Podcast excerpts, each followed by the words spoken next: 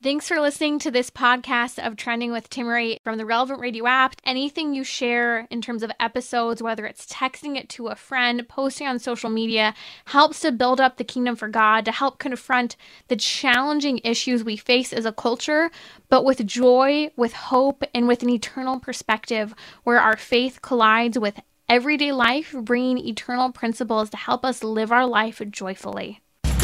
So, what's trending? Bridging your Catholic faith with your everyday life. You're listening to Trending with Timmerie on Relevant Radio. Happy Monday. It's our weekly happy hour today on Trending. Joining me in just a moment will be Father Tim Grumbach. If you've known the show for long, you know he's been with us for many years, talking about what's happening in the culture, what's happening with regard to our faith as well. We're going to talk about the fun and joy of donating your time, giving your time and serving as a missionary, especially when you're single, maybe even giving a whole year if you're young, maybe just having graduated college or high school.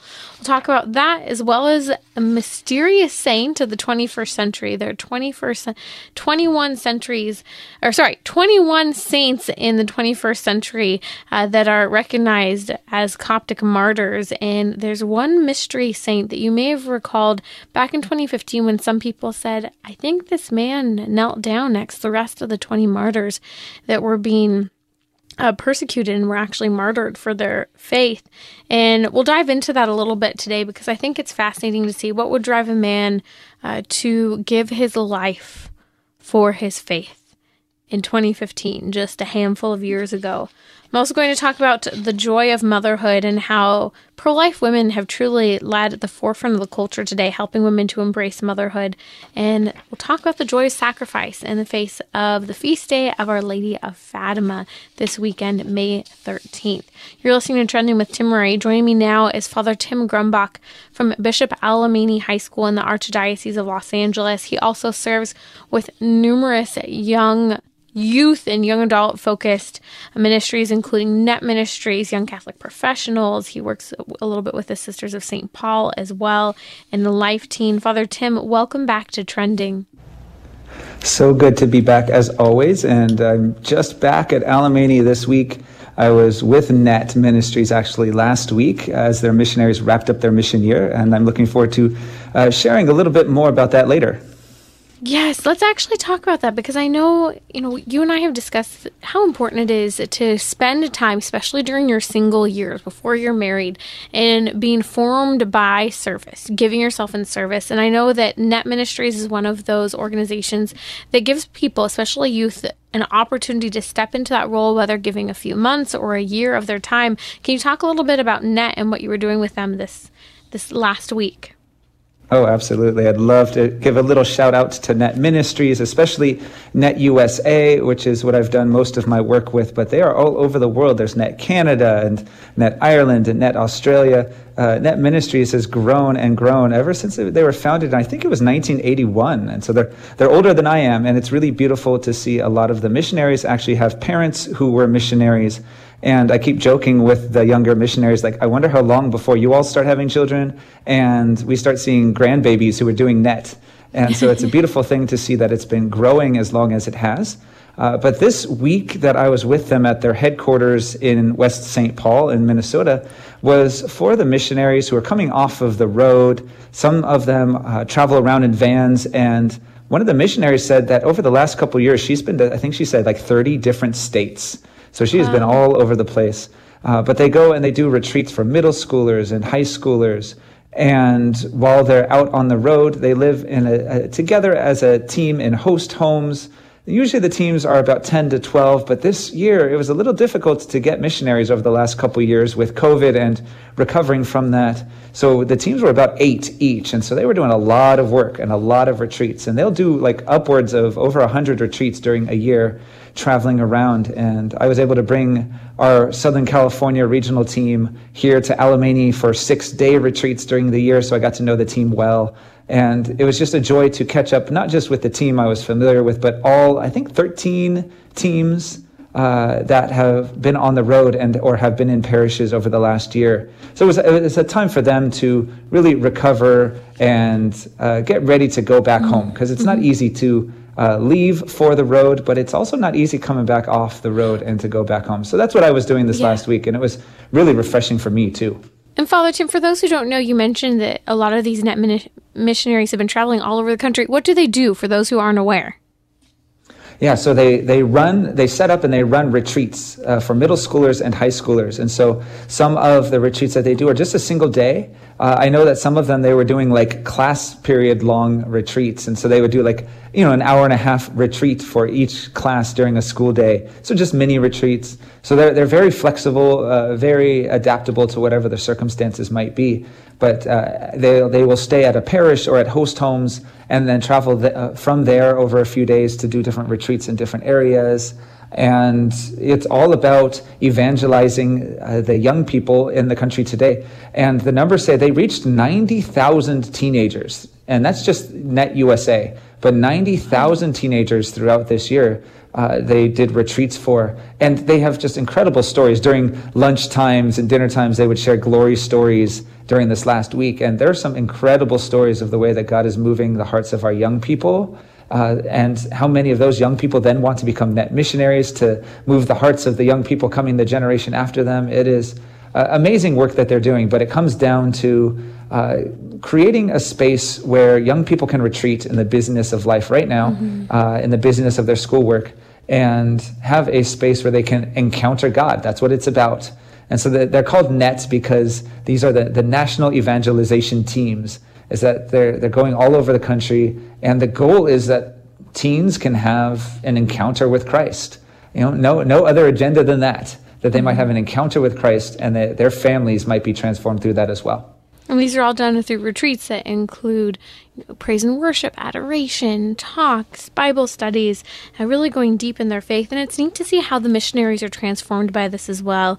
I find over the last handful of years, Father Tim, the millennial generation and Gen Z will often talk about taking a gap year. I'm going to go travel the world and all these different things they want to do now. It's fascinating when you look at Gen Z who just doesn't want to work in many respects. You know, they want to find mm. jobs that are work from home that really don't require them to work much at all, yet receive a full time salary. And I think this idea of work ethic in many ways has been lost, but also the formation of the individual, especially as Catholics, uh, it has been lost. There's a lot of grit that I think young people are missing today. And I see programs such as Net Ministries, Focus, a lot of these programs out there that are giving young adults, uh, young Catholics, this opportunity to give that year of donating their time, and they're being radically transformed. And I'd like to just speak to that a little bit. I know a lot of you know young people are already maybe signing papers, intending to go away to college next year, or maybe transitioning into a new job. Yet there's something to be said of taking that year or even the summer to do missionary work and how transformative it is for the individual who is volunteering that time. Yeah, and the amazing thing is that they, yeah, they are changed and they are transformed by this experience, but they also give the teens that they're serving a, a glimpse into a, a Christian life that is exciting and thrilling and demands something of them right? Their, their only experience of the demand of Christian life might be that they have to wake up on Sundays and go to Mass you know, right. that, to be honest. But then they get to see that these young people have uh, given up, not even really given up, but yeah, they, they have, in a sense, given up uh, an opportunity to be successful in other ways or productive in other ways and said, no, this, that other people encounter Christ is more important to me during this year than anything else. And so that is a sacrifice to make. And um, so while they are transforming the communities that they enter into, these young people are being transformed themselves. So uh, what I love most about this wrap up week, this you know this final week of their mission year, is that you know I was kind of naive the first time I, I joined them for this week. I was like, oh, I, I can't wait to see uh, how whole they have been made by this experience, how full they are of God's love, and they come back and they're they're wounded. Uh, whatever it might be, not to go into too many details, but sometimes they, they, they have had a difficult time with teammates, uh, living in such a close proximity with somebody for 10 months. Maybe they've been had an illness or they have lost someone in their family and had to go back for a funeral, or um, you know, there's a lot that they miss in their family's life by taking this time off. But that is a sacrifice that transforms them, and they come back to this wrap up week and they're just in need of healing. And so uh, myself and a few other priests often we join just to be there for the sacraments, for mm-hmm. confession, uh, anointing of the sick if they need it, and uh, and so it's just one of the most beautiful things is to see the sacrifices they make, knowing that they're going to come back empty, and they need this time to be to be filled up in prayer. And I could just go on and on and on. I don't want to turn this into a, a net recruiting session, but uh, you can say this about any missionary group, especially over the last few years is that while so many businesses have suffered and gone under because of uh, certain protocols of and, and COVID uh, cautions and safeties and protections, that you know, the missionary uh, life, I'm, I'm watching it grow over these last few years because young, pe- young people have this desire for community and for sharing it and for sacrifice. And they want to find a Christian life that demands mm-hmm. something of them, mm-hmm. lets them go where no one else is willing to go and to be transformed by that. So I, I had the opportunity when I was their age to go and, and serve on net, but I couldn't drag myself away from the beach because I was so obsessed with surfing, to be honest. I share that with them every year, but it, it, also gives me a chance to share with them how much I appreciate that they're doing what I couldn't. And mm-hmm. now I have an opportunity to serve them. And that's a demand that Jesus is making of me, and it gives me life. So I can only imagine the kind of life that they do ultimately have once they have a chance to recover and to be made whole again after such a demanding year of service. Oh, for me, being involved in missionary programs was so fundamental uh, during those single years before I got married. You know, I didn't get married until I was about 27, and they formed me. They detached me from things. You know, even you know, for me, it was also you know I didn't have a place to live. That you know, unless of course you know I could always live with my family, but some of the work I was being called to was in a different location at that time, and you know, being able to kind of be detached, recognize you know, being dependent upon the hospitality of other people at times, um, following where God has called you and you've discerned uh, to work. For me, and it was a lot of pro life work at that time, and working with you know at the time you know hosting a radio program as well. It really teaches you know simplicity. I would say detachment from income, seeing things as provisions versus money to be spent even kind of how relationships are, you know, cultivated in learning, I think, and growing with other people. Like you said, you know, a lot of the missionaries came back somewhat wounded, you know, and broken from having served for the year. You know, many ways you're filled up, but in many ways you're torn down from how much you give yourself. And yet that is, I think, in so many ways the model of what Christ is calling us to, you know, go all the way. Take yourself to the foot of the cross, such as Our Lady, such as John, the apostle and be willing to follow Christ in that detachment, but to be completely filled up by him. And what better way, Father Tim, than to be prepared for your vocation? You mentioned, you know, them having children one day, whether it be marriage or children.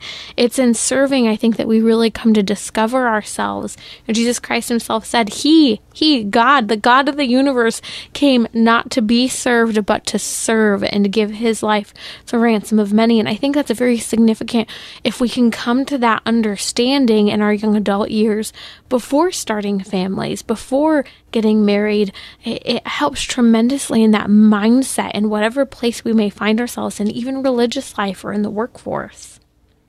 Yeah, and a lot of relationships, beautiful, fruitful relationships, do come out of serving a mission year.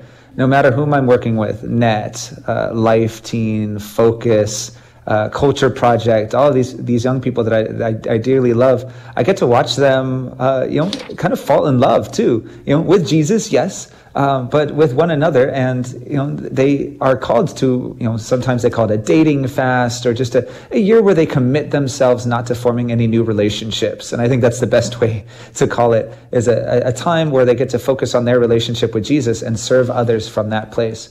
But these attractions inevitably happen. And it's beautiful to walk with them during that time to, to be reminded, look, if you're falling in love with somebody, that's not a bad thing. The devil will try to twist it into a bad thing.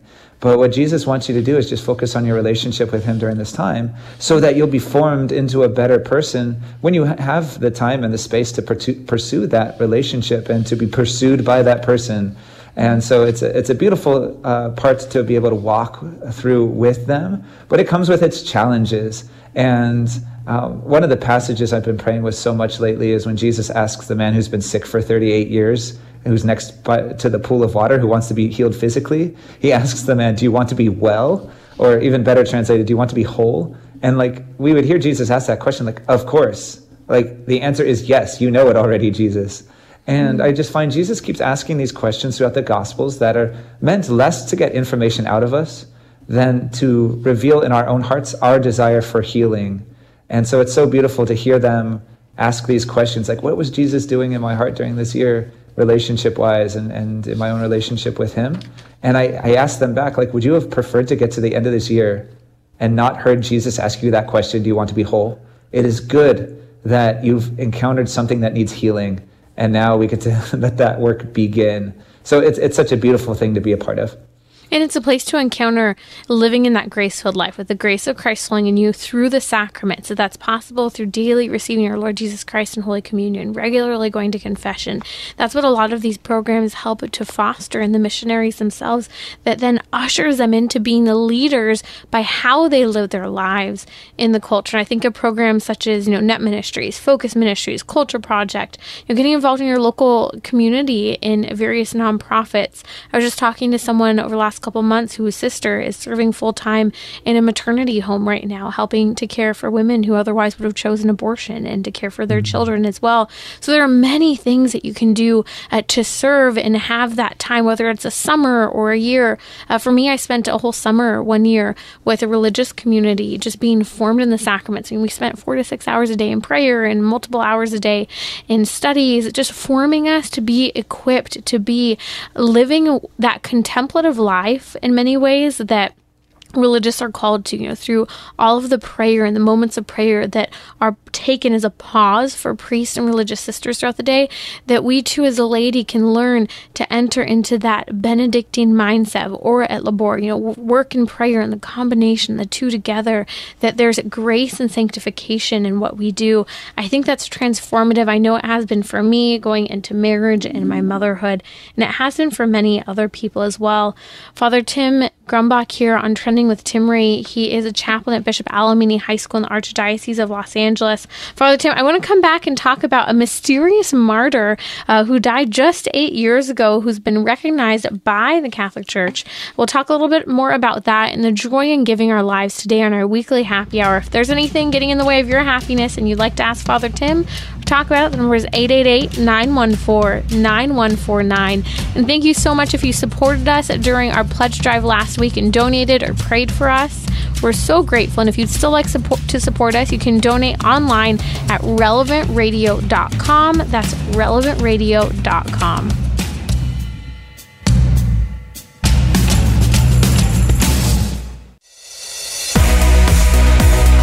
You're listening to Trending with Timmerie, where you can discuss what matters most to you. Join the conversation 888 914 9149. Welcome to our weekly happy hour today on trending. If you have a comment, question about what's getting in the way of your happiness, we'd be happy to take it. The number is 1 888 914 9149. Joining me today is Father Tim Grumbach. He's a chaplain at Bishop Alemany High School in the Archdiocese of Los Angeles. Father Tim, recent news came out of the Vatican that is the recognition of 21 Coptic Christian martyrs actually being enrolled into the celebration throughout the year that we have of the various martyrs. Now, this is significant because these martyrs I think all of us should know about. They were all beheaded back in 2015. There was a viral video along with screenshots of these 21 men kneeling before the beach with their backs to the ocean, and quite a thing was made of it by the Islamic State at the time. And I want to talk a little bit about this. It was on the beach in Libya in 2015, and they were canonized martyrs days later by the Coptic Orthodox Church. And Pope Francis has recently announced them being actually put into and included in the Roman martyr- martyrology. And I'd like to talk a little bit about one of them in particular who's been a little bit of a mystery man over the years. And I think lots of stories and arguably in some ways legends have started to circulate about this man. Yeah, his name is Matthew Ayariga, and uh, you can ask the questions: you know, where was he born? What was his hometown? What religious community did he belong to? And honestly, we don't know a lot of those things, uh, and so that's you know that says a lot about the saints. Don't need to be big personalities that we know everything about. Uh, and so we don't know very much about him. We can assume that maybe he was in his 20s or his 30s when this happened. Um, but what we do know most about him is as the story goes, is that he was working with these uh, construction workers, uh, the other 20 of the martyrs. And uh, when they were taken uh, by the Islamic State terrorists, that he, uh, he had the opportunity, he was going to be let go because, you know, not only does he look different from the rest of them, but you know, most probably comes from a very different cultural background. They probably assumed he was not a Christian himself, and so they wanted to let him go. But when asked, you know, you know what his religion was, he said, "Their God, those other twenty, those Coptic Christians, their God is my God." And that's all we know about him. Those are the only words that we know about him. And that's incredible to me is, you know, even if we knew everything else about him, uh, what his Christian upbringing would have been like, even if there was any, you know, what country he's from, what his hometown is like, what his family is like, even if we knew all about that, the most important thing that we can know about him is that he said, Their God is my God. And he was willing to die for this. And that's very significant. It make, reminds me in many ways of the book of Ruth, you know, that relationship between mother in law and daughter in law. And when, you know, the husbands all die of the two girls, one of the girls leaves and Naomi stays, right? And to see that story, I think is so significant of that conversion that can occur. And for her, it was a story of fidelity to the God of her husband and of her mother in law. But here is this man we know so little about.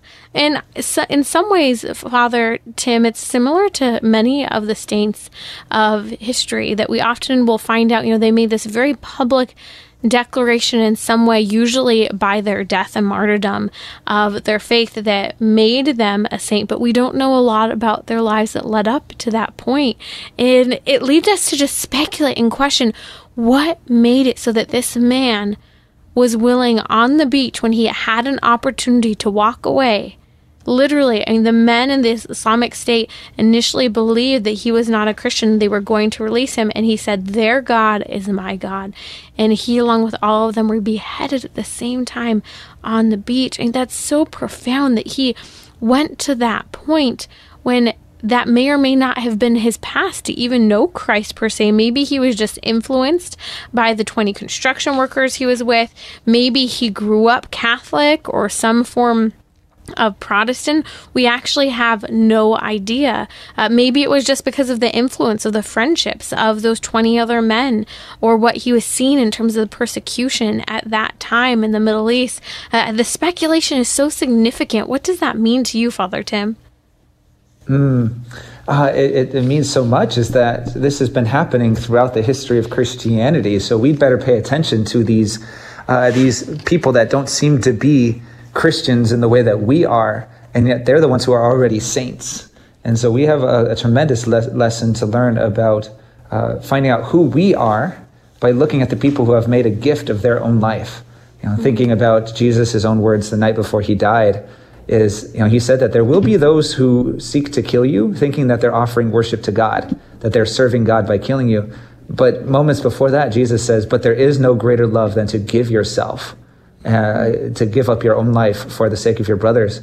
And so it, it actually makes me think about um, this beautiful. It's one of it was one of Saint John Paul II's favorite passages from second uh, the Second Vatican Council, from Gaudium et Spes 24, where it you know it points out that you know Jesus had a desire that we all be would be one as He and the Father are one, which means there's something built into us, something uh, that that God builds upon us with His grace that we can live in such a way that we resemble the eternal love between the Father and the Son, and that that's the way that we were made.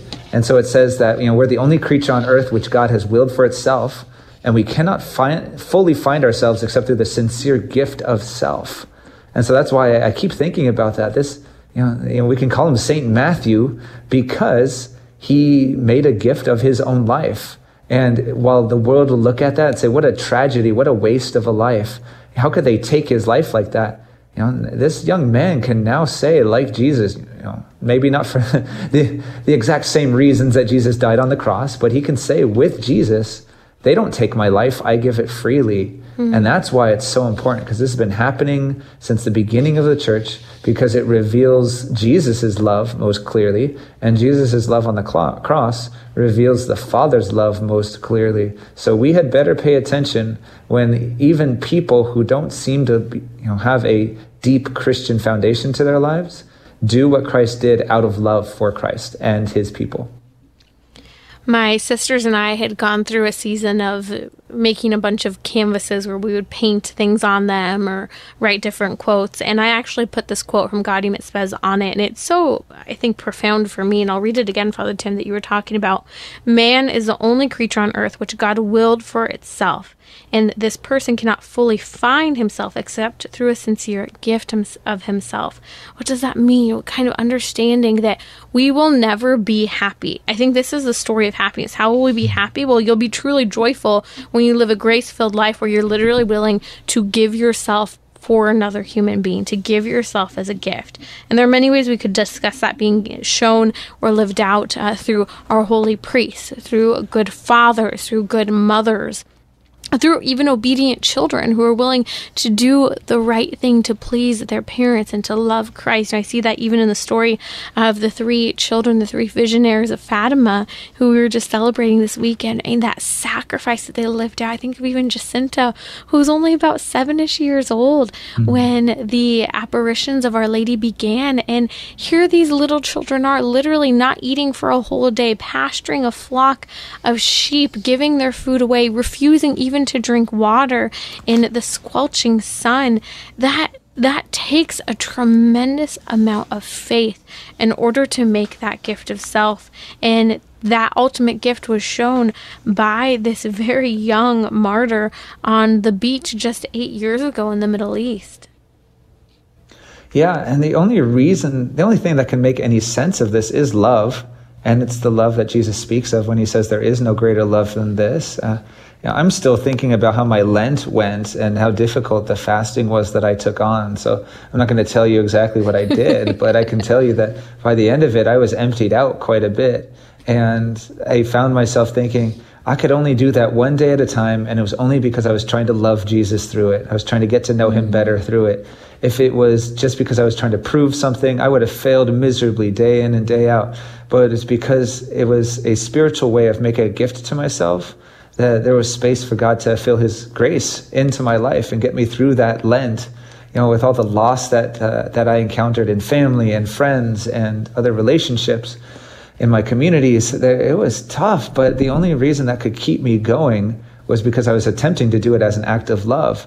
And so there's no, again, no good reason for for this young man Matthew to have said, "Their God is my God," except that he he knew these men and he loved them enough to choose to die with them when he could have gone home to safety. So I, I can think of no other reason. The, the world could not possibly think of any reason that this would make sense except that it was something done out of love so that he could give himself for people that he dearly loved.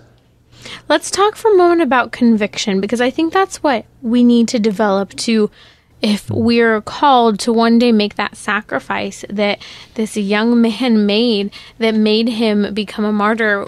Regardless of whether or not he was even christian or catholic beforehand the church has actually recognized and this is part of the catechism of the catholic church the baptism by blood. And that is where conviction is so deeply held that someone actually receives the gifts the benefits of baptism when they are willing to actually enter into their death for and with Christ. And so that is why this man, whom we don't know if he was Catholic, Protestant, or whatever before his death on the beach there that day and being killed by Islamic terrorists and by the Islamic State in 2015, that is what makes it so that we can celebrate his, him as a martyr because he had conviction. And I think that that's what should be inspired, wouldn't you say, in each of us, Father Tim? Conviction.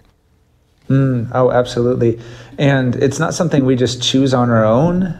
It is something that has to be a grace and something that is gifted to us um, by seeing the conviction of others. I mean, that's that's essential.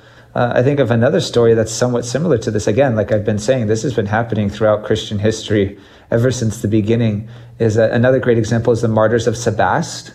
And that was, I, if I remember correctly, around the time of uh, Saint Blaise, who was actually a bishop in in Sebaste, and during that time, uh, it was the Arian persecution, I believe, and the, the, the, heresy of Arian of Arius was making its way deeply into the, the, the ranks of the church, not the church itself, but into the ranks of the hierarchy.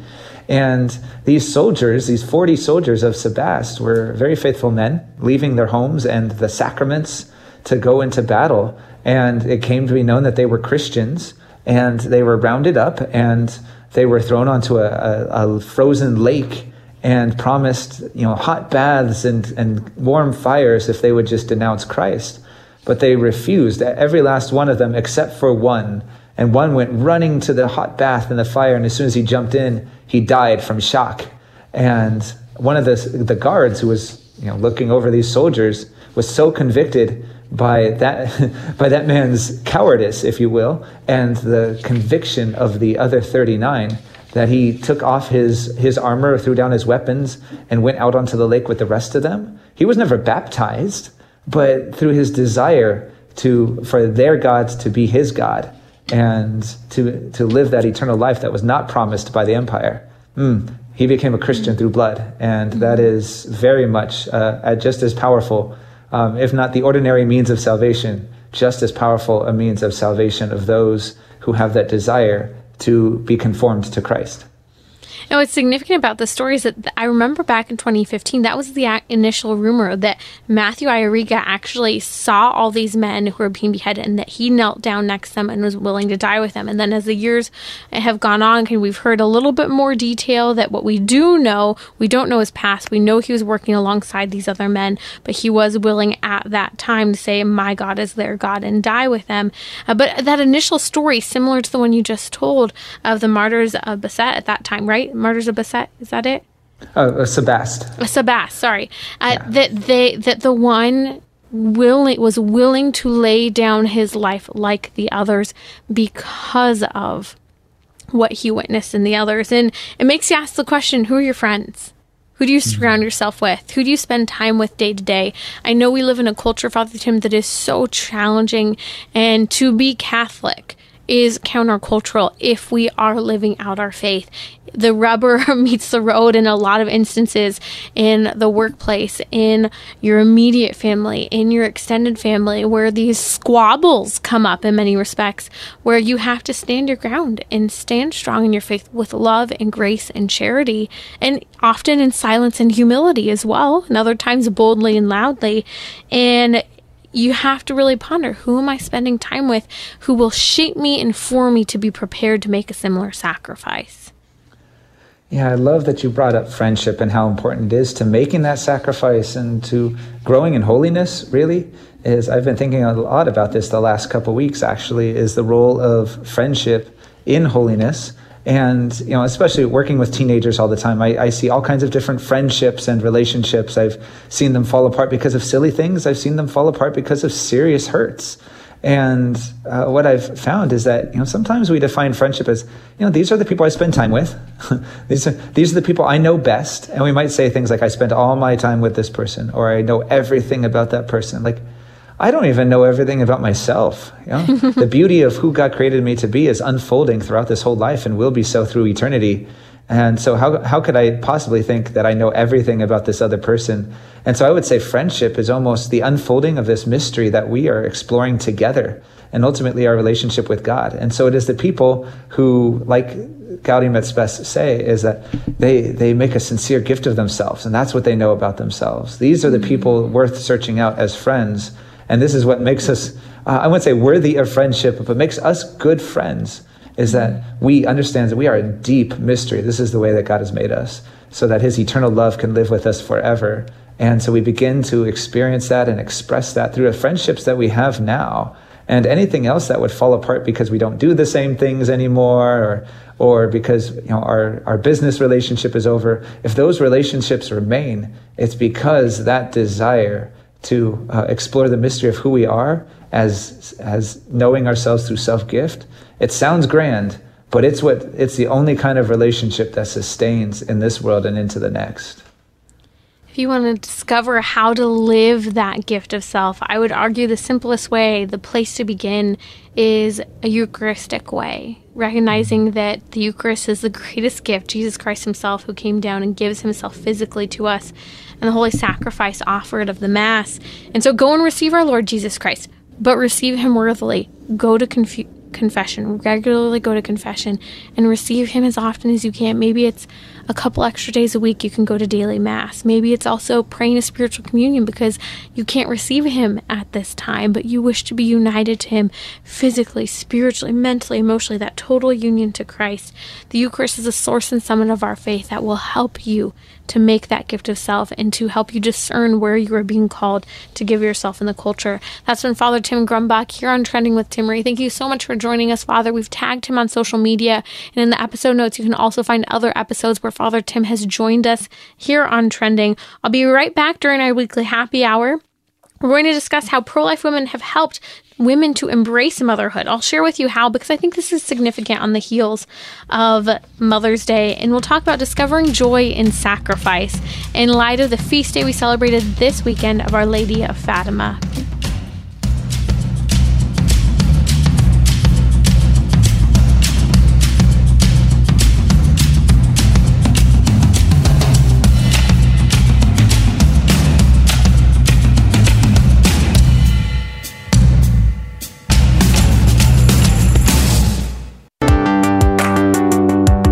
Listening to Trending with Timmerie, where you can discuss what matters most to you. Join the conversation 888 914 9149. Welcome back to our weekly happy hour today on Trending. If you supported us over the last week during our pledge drive, we were seeking to raise $3 million to continue to do the work we do here at Relevant Radio with all of our programs. And we needed to cover basic operating costs. And thanks to your generosity and prayers, we did it. If you want to donate still, though, you can still donate. We are working, Father Rocky shared last week that we're trying to buy six more radio stations to grow the work we're doing across the nation. So you can still donate to what we are doing by calling 877 291 0123. I'll give that number one more time. It's 877 291 0123. We'll post that on social media as well. You can also donate very easily, securely online, relevantradio.com. We still do have some gifts we can give to you as a thank you for supporting the work we're doing. So you can head over there and check those out as well. You're listening to Trending with Timmerie here on Relevant Radio, coming off the heels of celebrating two very special days this weekend. One being the Feast of Our Lady of Fatima, whose apparition occurred just a little more than 100 years ago. It's always been significant to me because my grandmother uh, was born in 1919. I actually wore her wedding dress for my wedding. And the apparitions of Our Lady Fatima occurred just a couple years before that in 2017.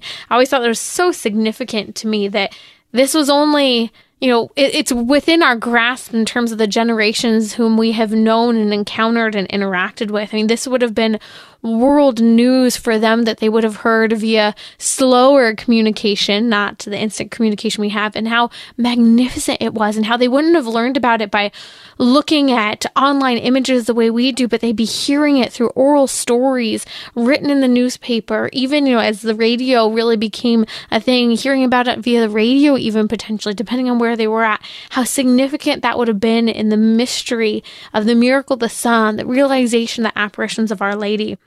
I want to talk in just a moment about the joy of sacrifice that I think Our Lady really taught those three young visionaries. But before we do, we also celebrated this weekend Mother's Day. And the two going side by side were very significant for me to just ponder, especially, you know, being a mom of just a couple little ones now over the last couple of years and pondering the pro life work I've had the opportunity to be involved in and my own home and how for me, I started to do pro life work because of the example that my mom set. And I'm so grateful that she set that example as I was a young girl growing up, effortlessly working to help women become mothers and to protect their babies. I was writing about this this weekend on social media, uh, how profound it is to me when I look at the culture right now that says your worth is somewhere else as a woman. Don't be a mom. Don't become a mom. don't do it now. And if you are a mom, your worth is in a nine to five job or more hours than that, and it's not in being present and raising your children. The culture tells us that, our peers tell us that, even family members may tell you that. And truly, I think we as women tend to tell ourselves that as well. And we can be so distracted, rejecting this idea of being a full time mother, especially for the needs of children, and also the pulls, right, of needing uh, provisions for our home there are a lot of things pulling in different directions. We could talk about student loans and student loan debt. Uh, so many things contribute to this topic. But what I have seen firsthand through the many women who have worked in the pro life movement for years, women and men, but especially women, they have helped to equip women to be mothers in ways that are so profound, not just helping them to choose life, but helping them through the circumstances that led them to even consider ending the life of their child. That helped, even helping to navigate the circumstances that led a woman to become so detached from the child she carries. These pro life women have mentored women into motherhood, stood alongside them, walked with them. I think of the maternity home that my parents helped to open and for a season that they even moved into and helped to run when no one else was able or willing to. I was just a little girl. I was uh, only child at that time. My other siblings hadn't come. And I remember being there in the home as my parents were helping, you know, as these house parents with these women who had been in the most trying of circumstances.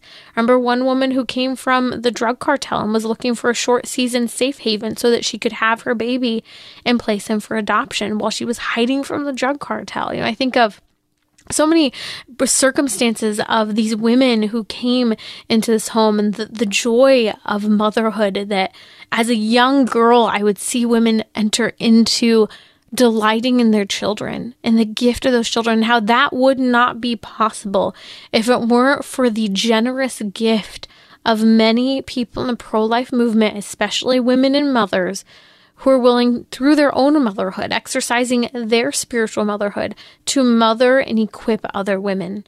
The feminist culture that we live in today, the world, ourselves as women, say our worth is everywhere else. But I really see how pro life women have called mothers back into the unique gift of their motherhood, saying, Yes, you can do it. Motherhood is a gift that you have and a gift to be given to your children. The sacrifice is most poignant at times. You're forming souls. It's one of the greatest challenges. It's the greatest job I think any one woman could take on for that particular child who is her child. But it's only possible, and I think that this was really driven home by the fact that we had the Feast of Our Lady of Fatima this weekend at the same time as we we're celebrating motherhood. And that is that the sacrifice of motherhood is impossible. The world knows that. That's why the world tells women, you're better somewhere else. Not because their worth is better somewhere else, but because it's so hard, it's so humiliating, it's so exhausting, it's so overwhelming at times that the world says, here, choose the more comfortable path. And not that a job is easy, but that the more comfortable path often is to reject the very mission we have been given in motherhood. And how through the pro life movement, through these pro life voices of so many women, I have seen them practically taking the shirts off of their backs in order to equip women to choose life and to be mentored into their motherhood.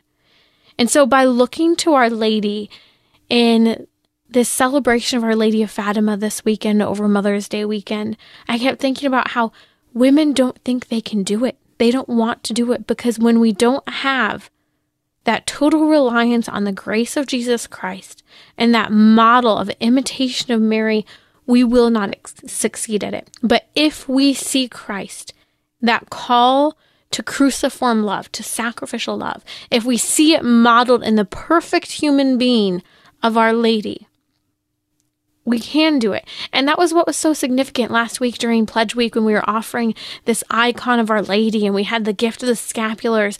Our Lady is that image of sacrificial love. So gently, humbly, and lovingly done. It's significant that Our Lady doesn't say a lot of words in sacred scripture. And I think part of that, along with St. Joseph's model, is the humility of the grit that they engaged in, the challenge of being parents, but with great love. It wasn't a sacrifice of complaint. It wasn't a sac- it wasn't a, a means of rejection and saying, no, no, I should go over here and do something else. It was of utter sacrifice. They showed by their example. And that's why I think bringing these icons of Our Lady, St. Joseph, of Jesus, the child Jesus, into our home set a very important precedence for us throughout our day. I know for me as a mom, often turning to the icons within our home in every room. And there's not one in my bathroom right now, and there needs to be one because there was one in our old house, but we still haven't put up all of our decorations since we moved. I only moved eight months pregnant and had a baby, so I'm giving myself some grace there still for all the boxes sitting in my den still. There are three, three left. God willing, we'll do them this weekend. Uh, but those icons are truly transformative if we can allow them to lead us to greater devotion and admiration. We live in a culture that we love influencers. We love social media. We love seeing the pictures of other people. Often, unfortunately, we reduce all of this, though, to a comparison game comparing ourselves to others, and that's how we look at icons. Let's compare ourselves to the image of the perfection of Our Lady and Jesus Christ and the Holy Family. And ask God to fill us with the grace to meet that vision and mission. It was interesting. I was actually uh, looking through social media over the weekend and I came across an interview with the childhood actress Hilary Duff, who's also known for many things in her adult life as well. And it's interesting because if you followed her life, she she's married, stayed married, and she has three children now. But she was doing an interview on a, a podcast called Lipstick on the Rim, and she was being asked if she misses singing because she's not doing all the things that she used to do. She can sing, she can act, among many other things, and she hasn't been singing. And the host the podcast asked, Do you miss singing? And immediately, you know, in this conversation about, you know, motherhood and when people after you have kids say, Hey, what's the next thing that you're going to do after you have a kid? This was her response. I always get a little bummed out when I finish a project and someone's like, What's next? What's next? What's next? I'm like, What's next? I'm going to go be a part of my family. Yeah. You know, and I'm going to take a minute, figure out what's next. I'm not just like pipeline lining it up. Like, I want to breathe for a second and I want to be doing, packing all the bags and the lunches and the sports and the driving. And it's super important to me. And I think you either kind of have that or you don't. Like I think some people are like, you know, even for for me like trying to act or I'm like I don't want to go sit in a trailer and be gone for 9 months. Like yeah. not with them being so little.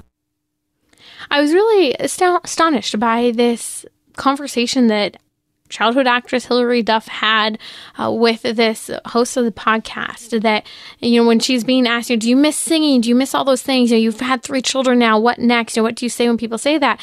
What wasn't in that podcast that she said first, I love my kids. And then she goes on saying, I hate it when people keep asking me, what's next? What more are you going to do? I think we live in such a progress oriented culture that once you have a child, once you accomplish something, education, career, whatever it might be, it's always what's next.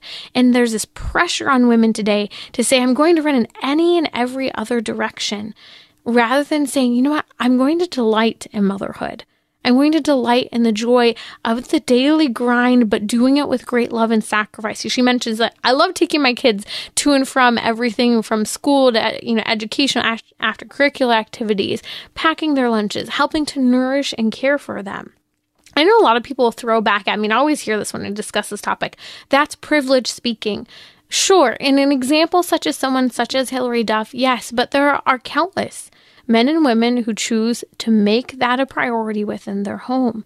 It is what we're called to biologically as women. We have the physical capacity to nourish and care for our children. And the radical feminist culture of the last 60 or so years has been the only thing that has changed the historical precedence of us raising our own children as women. And you know, even if you go back to the time of the apparitions of Our Lady of Fatima, she talked about the greatest sins people commit today are sins of the flesh.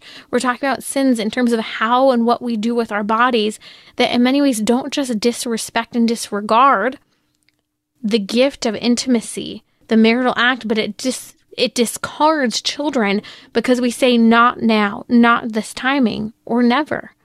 And those sins of the flesh were physically also killing young children today rather than the pro life culture that I've seen. And this is what this great celebration of motherhood on Mother's Day has always been about for me. It's a celebration in many ways of that yes of women in the pro life movement who have been forming and shaping and equipping women in an anti mother culture to embrace motherhood, to work through their own wounds that are getting in the way of motherhood, to work through their own circumstances that makes it difficult for some women to say yes, that even gets in the way of women, we ourselves rejecting this idea of motherhood, saying that I, I, I can't do it, or saying I should be somewhere else, or I'm miserable. You know, a lot of women sometimes on Mother's Day want to do away with their children and get away, and to them that's a Mother's Day. And justifiably, some women do need a break. A lot of women do need a break. But also, there's that joy of saying, No, I love my children. I want to be with my children.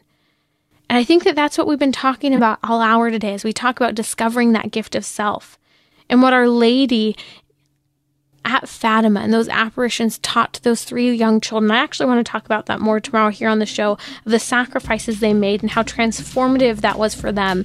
That it produced two saints out of two of them. And I'm sure Sister Lucia soon we will know will be canonized a saint in the coming years.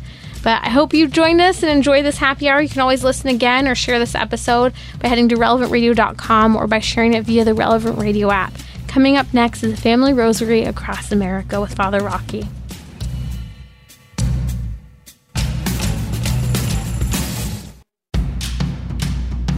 This is Tim Timmerie from Trending with Tim Timmerie. The first British baby with DNA from three different people and using IVF was recently born. I'm going to talk about that along with what happens when a boy goes to his parents and says he's transgender, but his parents say no. I'll discuss that Tuesday on Trending. Join me daily at 6 p.m. Central on Relevant Radio or the Relevant Radio app.